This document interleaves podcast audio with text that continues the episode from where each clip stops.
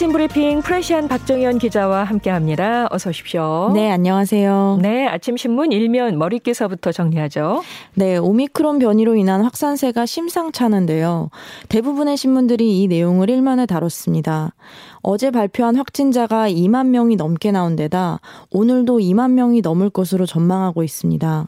먼저 경향신문을 살펴보면 이미 코로나 2만 명, 설 뒤끝 폭증 고비라는 제목입니다.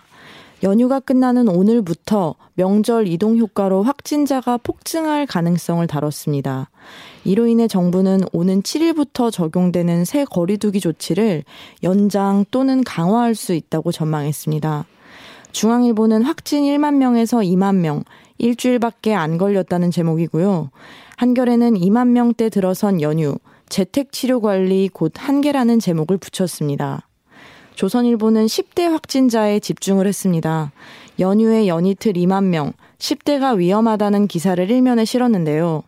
10대 확진자가 전체 연령대 중 발생률이 가장 높은데 상대적으로 백신 접종률이 낮기 때문이라고 분석했습니다. 설날에 18,000명대가 되고 어제 2만 명대가 되면서 저도 깜짝 놀랐었는데 네. 어, 신문들마다 일면 머릿 기사로 다 이 오미크론 변이로 인한 코로나 확산세를 좀 다뤘네요. 네, 그렇습니다. 자, 일면의 또 다른 기사들은 어떻습니까? 네, 경향신문은 대선 후보들 공약 차별점 북한 여가부에 있다는 제목의 분석 기사를 실었습니다.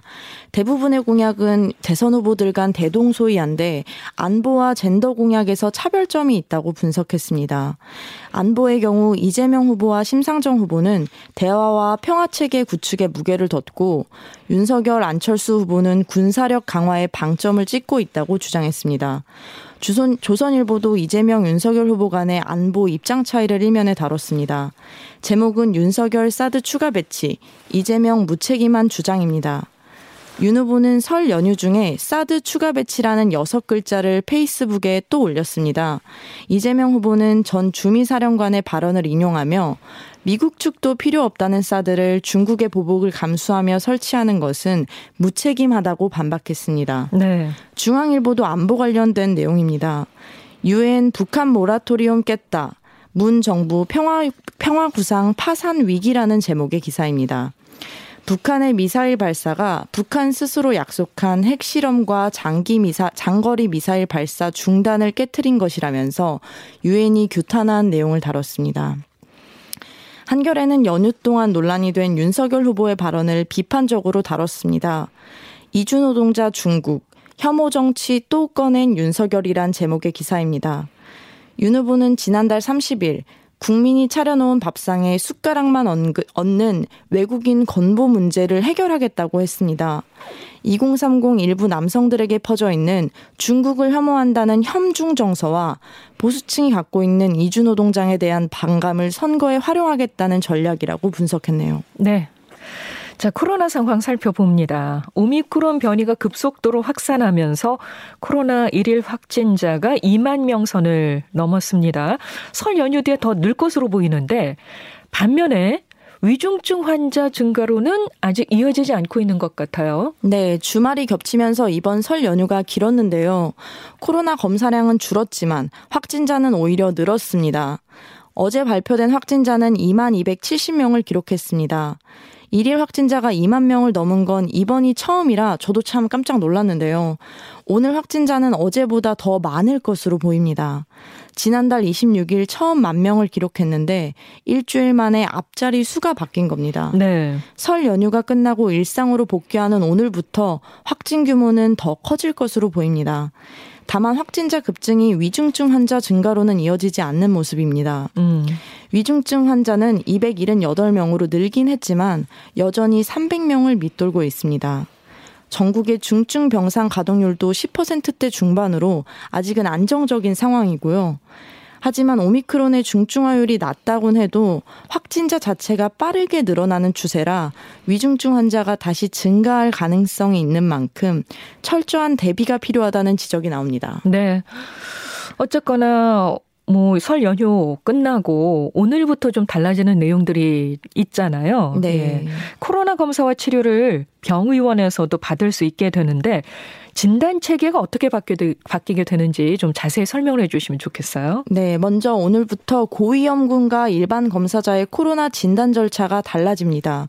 먼저 고위험군은 지금처럼 선별진료소에서 곧바로 PCR 검사를 받을 수 있습니다. 고위험군에 해당하는 분들은요, 60세 이상 고령자와 밀접 접촉자, 감염 취약시설에서 근무하거나 의사소견을 받은 분들입니다. 검사 우선순위 가 아닌 분들은 선별진료소나 동네 병원과 의원에서 자가검사 키트를 이용한 신속 항원 검사부터 먼저 받아야 합니다. 네. 그리고 신속 항원 검사 결과에 따라 양성이 나온 경우에 그 이후에 PCR 검사를 받을 수 있습니다. 호흡기 전담 클리닉 등 동네 병원과 의원에서 받는 PCR 검사는 무료인데요. 하지만 기본 진찰료 5천 원을 내야 합니다. 또 동네 병원과 의원에서 확진이 확인되면 먹는 치료제 처방과 재택 치료 모니터링까지 한 번에 관리받을 수 있게 됩니다. 네. 코로나 검사와 치료를 담당하는 의료기관은 보건복지부 홈페이지나 포털 사이트 지도에서 확인하실 수 있습니다. 네.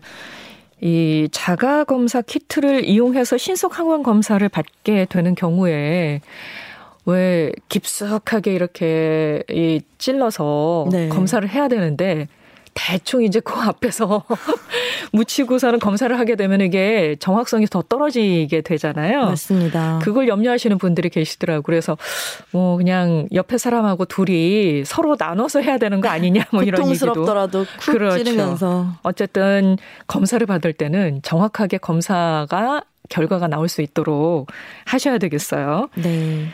자, 다음 소식 갑니다. 광주 신축 아파트 붕괴 사고 현장에서 네 번째 실종자가 발견됐습니다.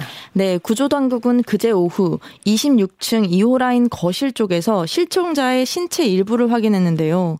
가족들의 요청에 따라 발표를 하루 늦게 했다고 밝혔습니다.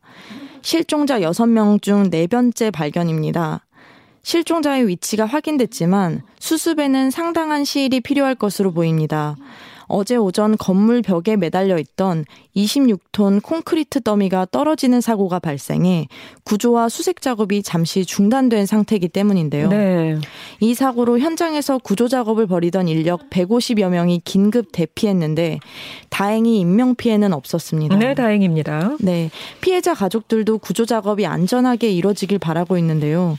중수부는 안전진단 후 작업 재개 여부를 결정할 예정입니다. 네. 그리고 경기도 양주 채석장에서도 이 소방당국이 그동안 찾지 못했던 마지막 실종자 한 명을 어제 발견했다고 하잖아요. 네. 경찰은 사고 원인 조사에 속도를 내고 있고요. 네. 매몰 사고 닷새째인 어제 오후 5시 38분쯤 실종됐던 52살 정모 씨가 발견됐습니다. 정 씨는 발견 당시부터 의식과 호흡이 없어 사망했던 것으로 추정됩니다. 소방당국은 집안에 구멍을 뚫는 기계인 천공기를 발견하고 주변 토사를 제거하며 수색하던 중 천공기 내부에서 정 씨를 확인했습니다. 앞서 경기도 양주 채석장에서는 지난달 29일 발파 작업 중 20m 높이의 토피가 토, 토사가 무너지면서 작업자 3명이 매몰됐습니다. 네. 사고 당일 두 명의 작업자는 숨진 채 발견됐지만 나머지 한 명은 실종돼 닷새 동안 수색 작업이 이뤄져 왔습니다. 실종자들을 모두 찾은 만큼 사고 원인과 책임을 밝히는 수사에도 속도가 붙을 것으로 보입니다. 경찰은 앞서 사고 현장 발파 팀장을 과실치사 혐의로 입건했습니다. 네. 고용노동부 역시 지난주부터 시행된 중대재해처벌법 적용 대상이 될 수 있다고 보고 조사에 착수했습니다. 네. 중대재해처벌법이 적용이 된다면 첫 사례가 될 수 있겠고요. 네. 예. 충북 진천군의 한 오리 농장에서 조류 인플루엔자 AI 항원이 발견됐습니다. 해당 농장에서 사육 중인 오리가 9,300마리라고 하는데 매몰 처분됐어요. 네. 충북 진천의 오리 농장 두 곳에서 열흘 간격으로 고병원성 조류 인플루엔자가 발생했습니다. 축산 당국과 일선 농가들은 차단 방역에 총력을 기울이고 있는데요. 방역 당국은 도충장 출하전 검사에서 AI 항원이 검출됐다고 밝혔습니다. 진천군은 해당 농장에 초동 방역반을 투입해 출입을 통제하는 한편 사육 중인 오리 9,300마리를 살처분했습니다. 네. 이 농장은 지난달 21일 AI가 발생한 진천군의 오리 농장과 불과 4.5km 떨어져 있는 곳에 있어 추가 방역대를 새로 설정하기로 했습니다. 방역을 위해서 저희는 살처분했다는 짧은 뉴스로 소식을 전해드립니다만 네. 9,300마리의 오리를 키우기 위해 많은 시간과 정성을 쏟았을 농가의 마음은 얼마나 안타까울까 싶습니다. 그렇습니다. 얼마나 안타까우실까요? 음. 어쨌든 이렇게 정말 큰 희생과 함께 어, 지금 신속하게 그 방역을 하기 위해서 노력하고 있으니까 더 이상 주변으로 확산되지 않았으면 좋겠네요. 네. 수많은 구독자나 팔로워를 보유한 인플루언서들의 인스타그램, 유튜브 같은 SNS에 후기 게시물을 올리면서 협찬 사실을 제대로 표시하지 않는 경우들이 있다고 합니다. 이른바 이제 뒷광고라고 하는데 여전한 것으로 나타났어요. 네, 협찬이나 돈을 받고 하는 광고인데 아닌 것처럼 속이는 걸 이른바 뒷광고라고 하죠. 네. 유명 유튜브 유명 유튜브들이 줄줄이 적발된 이후에 검사가 강화됐었는데요. 그런데 이제는 인스타그램이나 네이버 블로그에서도 이렇게 뒷광고를 하는 경우가 많다고 합니다. 네, 이게 유튜버들의 적용이 됐었던 얘기로 생각이 됐는데 네. 이제 이게 다른 SNS에서도 이런 일들이 나타나는 거네요. 네, 그렇습니다. 인스타, 네이버 뭐 이런 데서 다수 적발된 거죠? 네, 그렇습니다. 일반인들도 이제 왕왕 이렇게 뒷광고를 한다는 얘기가 됐는데요. 공정위는 지난해 4월부터 9개월 동안 이런 뒷광고 17,000건을 적발했습니다. 점검이 시작되자 자진해서 광고라고 표시한 경우도 3만 1,000건이 넘습니다.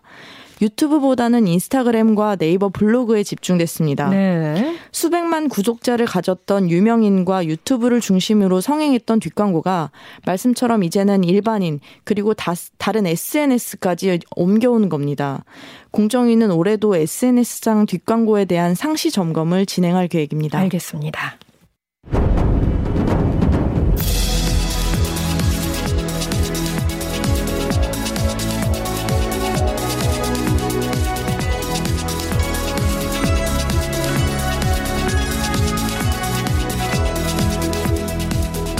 스포츠 뉴스 전해드립니다. 굿모닝 스포츠. 우리나라 축구 국가 대표팀이 10회 연속 월드컵 본선 진출이라는 설 선물을 가지고 돌아왔습니다. 네, 10회 연속으로 월드컵 본선 무대에 진출한 축구 국가대표팀 선수들이 금에 환영했습니다. 우리 대표팀은 2월 1일 두바이에서 열린 시리아와의 최종 예선 8차전에서 2대 0으로 승리했습니다. 이날 승리로 6승 2무를 기록하며 우리 대표팀은 남은 두 경기의 결과와 상관없이 월드컵 본선에 진출합니다. 이로써 1986년 월, 멕시코 월드컵부터 2022년 카타르 월드컵에 이르기까지 10회 연속 월드컵 본선 무대에 진출하는 대기록을 달성했습니다. 네. 이렇게 10회 연속 월드컵 본선에 나간 국가는 세계에 6나라밖에 없는데요. 네. 두바이에서 코로나 확진 판정을 받은 대표팀 선수 홍철은 아랍에미리트 격리 규정에 따라 자가 격리 후 귀국할 예정이고요. 나머지 대표팀은 귀국과 동시에 격리 기간과 PCR 검사를 거쳐 각자 소속팀으로 돌아갑니다. 대표팀은 3월 이란과 UAE를 상대로 최종 예선 경기를 갖고 유종의 미를 거둘 예정입니다. 여자 축구 소식도 있습니다. 사상 첫 AFC 아시안컵 결승 진출을 노리고 있는 우리나라 여자 축구 대표팀 준결승 경기가 오늘 오후에 치러지게 됩니다. 네, 3회 연속 월드컵 진출을 이룬 한국 여자 축구 대표팀이 다음 목표인 아시안컵 우승을 향해 달려갑니다. 오늘 오후 5시 인도 푸네에서 필리핀과 아시안컵 준결승을 치르는데요. 필리핀을 넘으면 중국, 일본 4강전의 승자와 결승전에서 맞붙습니다. 1991년부터 아시안컵에 참가한 한국은 아직 결승에 진출한 경험이 없습니다. 하지만 이번 아시안컵을 앞두고 벨 감독과 선수들은 사상 첫 우승을 차지하겠다는 포부를 밝혀 기대를 모으고 있습니다. 한국은 팀 내 최다 득점자인 지소연을 비롯해 조소연, 이근민 선수 등을 앞세워 필리핀을 상대합니다. 여자 축구와 남자 축구에서 우리 대표팀 선수들이 모두 좋은 성과를 이루고 있는 모습이 참 멋지고요. 오늘 선전을, 선전을 기대합니다. 네, 지금까지 프레시안 박정현 기자 고맙습니다. 네, 감사합니다.